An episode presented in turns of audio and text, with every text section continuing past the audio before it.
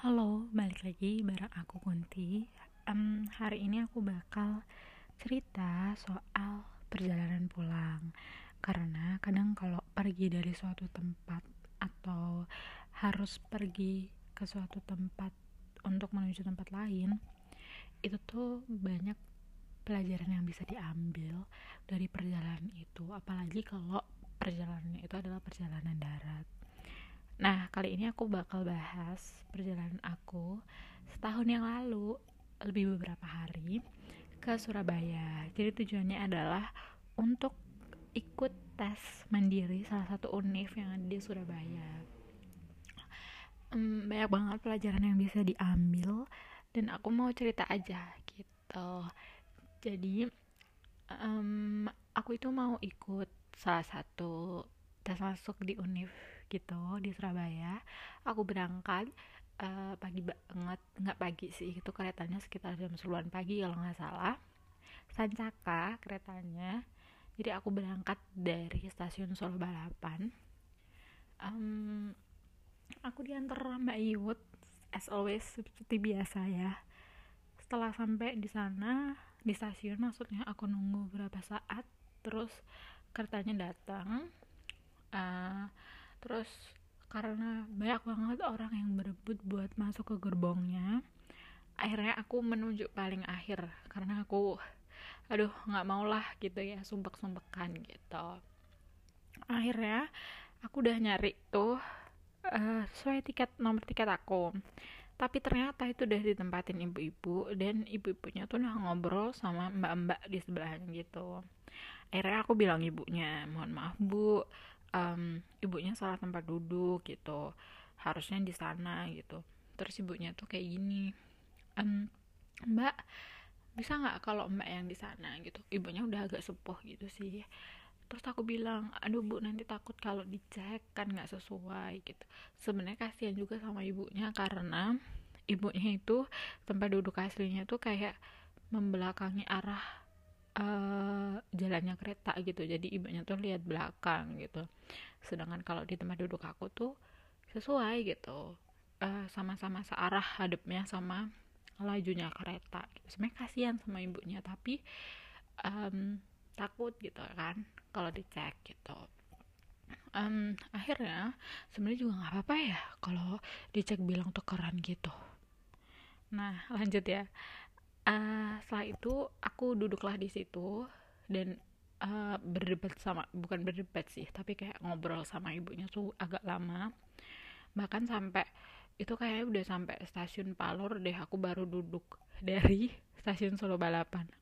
Atau mana nih pokoknya udah ngelewatin um, pokoknya udah beberapa stasiun gitu aku baru duduk.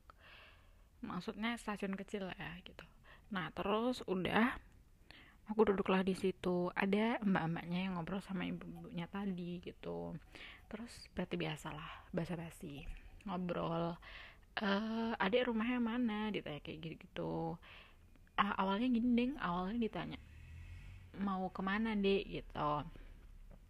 Aku bilang lah gitu mau ke univ ini buat ini terus mbaknya tuh bilang oh sama dong tapi saya mau transfer ke S1 gitu terus ditanya dong rumahnya uh, adik rumahnya mana? Gitu.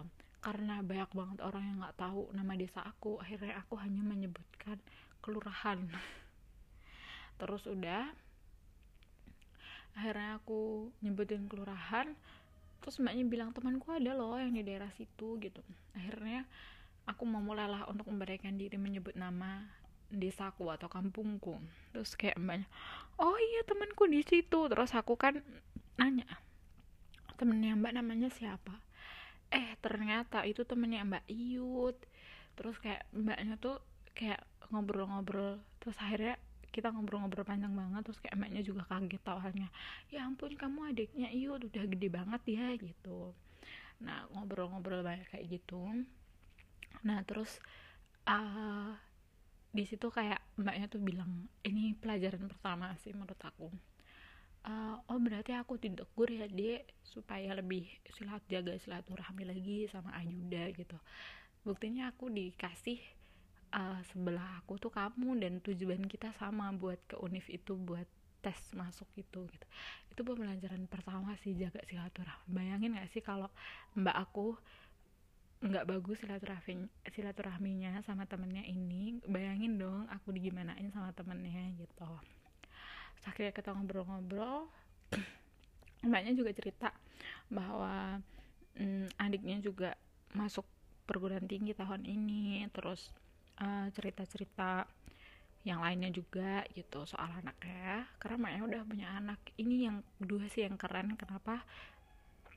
Ketika rata rata-rata orang udah punya anak apalagi cewek gitu ibu rumah tangga bukan ibu rumah tangga maksudnya dia kerja ada anak kayak iya pasti mikir-mikir lagi dong buat kuliah lagi gitu. Tapi Mbak Tias tuh pemikirannya adalah beda gitu loh. Karena Mbak Tias mikirnya gini eh, nggak uh, ada ruginya juga gitu aku ngelanjutin dari D3 ke S1 gitu.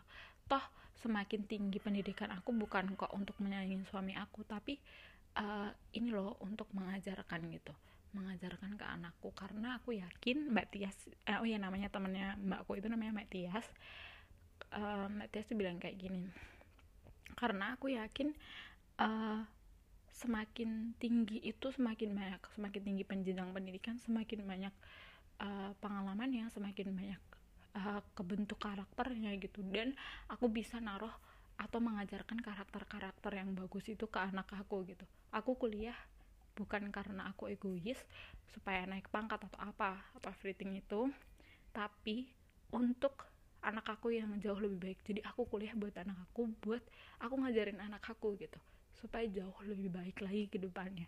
So kayak bener-bener wah gila sih ini pemikirannya. Gila sih gitu. Kayak aku nggak mikir itu loh. Yang ada di pikiran aku adalah aduh udah punya anak repot banget masih kuliah lagi. Karena dulu mama juga gitu. Aku SD kan. Memang lanjutannya satu bener-bener mama tuh pulangnya sore-sore banget. Habis ngajar dan aku tuh sampai kayak bener-bener ya ampun mama tuh kayak bener-bener kesepian banget di rumah kan. Kayak bener-bener gak suka banget lah fase-fase mama kuliah lagi itu. Tapi kayak oh ternyata ini ya gitu.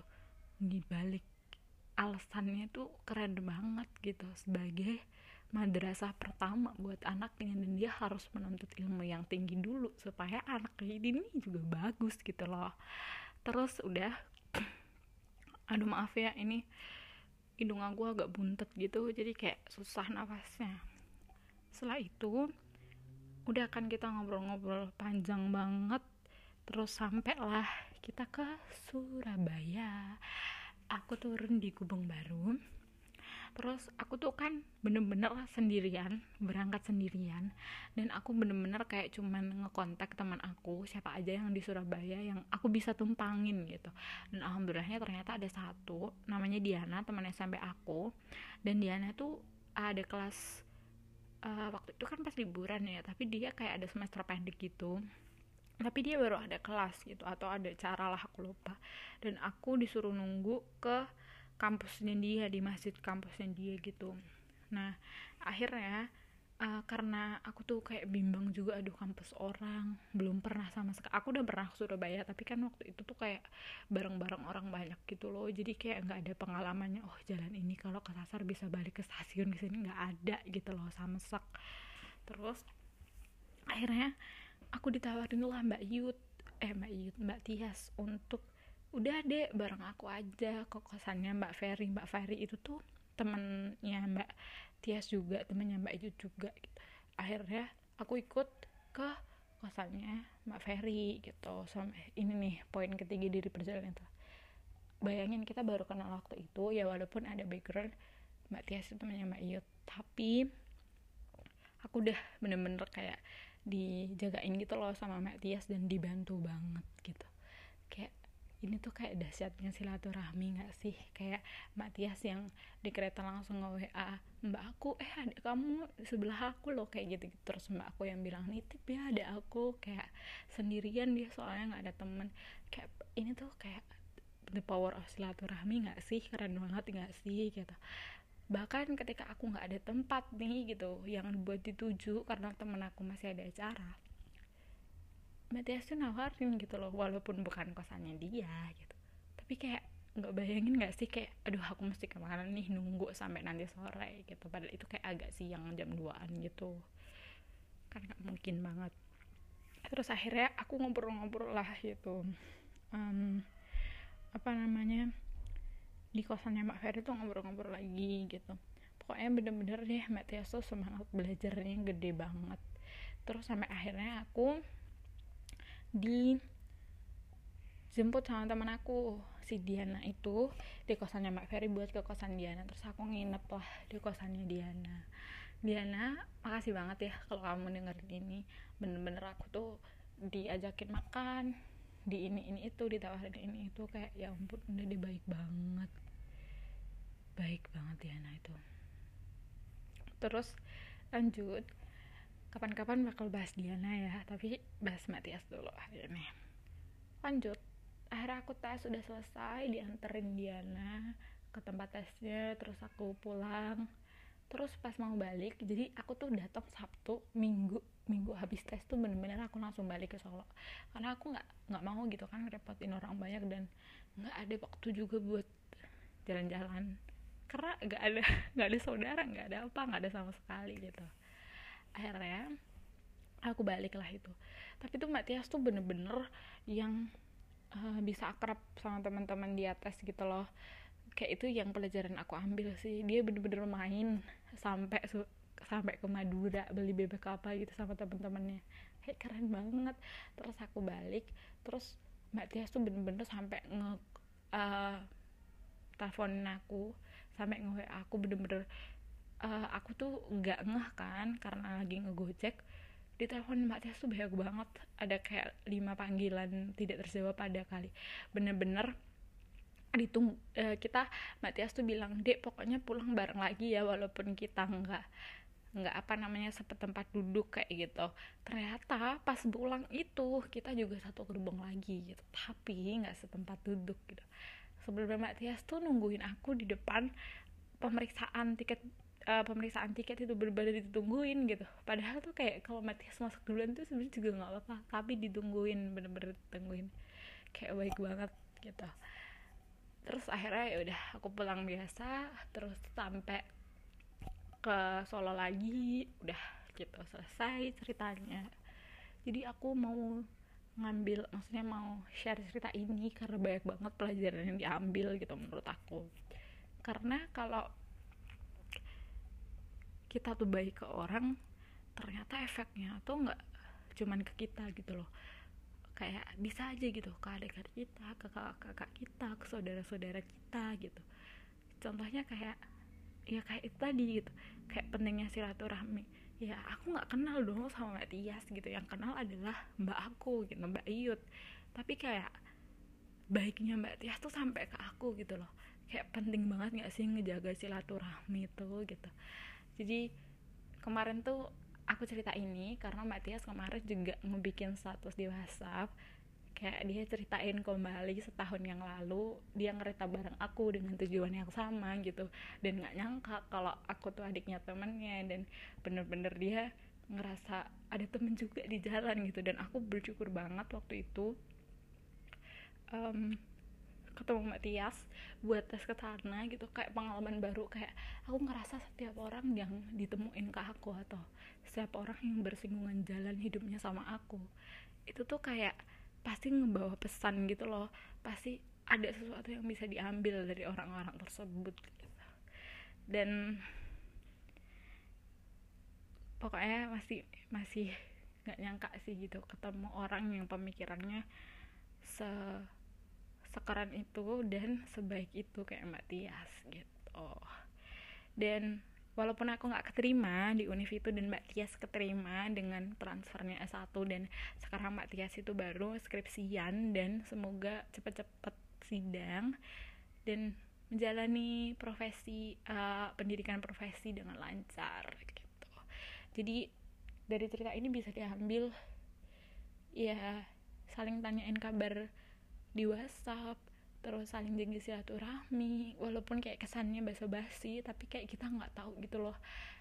Kayak keajaiban apa yang bisa kita tahu yang bisa maksudnya keajaiban apa yang bisa uh, ada di balik cuman sekedar setiap kali nanyain hey apa kabar? Gimana kabarnya? Sehat-sehat kan? Gitu. Kayak ternyata dampaknya gede banget cuma nanyain kayak gitu walaupun kesannya basa-basi. Dadah um, semoga kita bisa sharing-sharing lagi tentang perjalanan pulang. Aku masih banyak banget cerita soal di kereta apalagi untuk dibagikan ke kalian karena pelajarannya tuh menurut aku penting banget. Dadah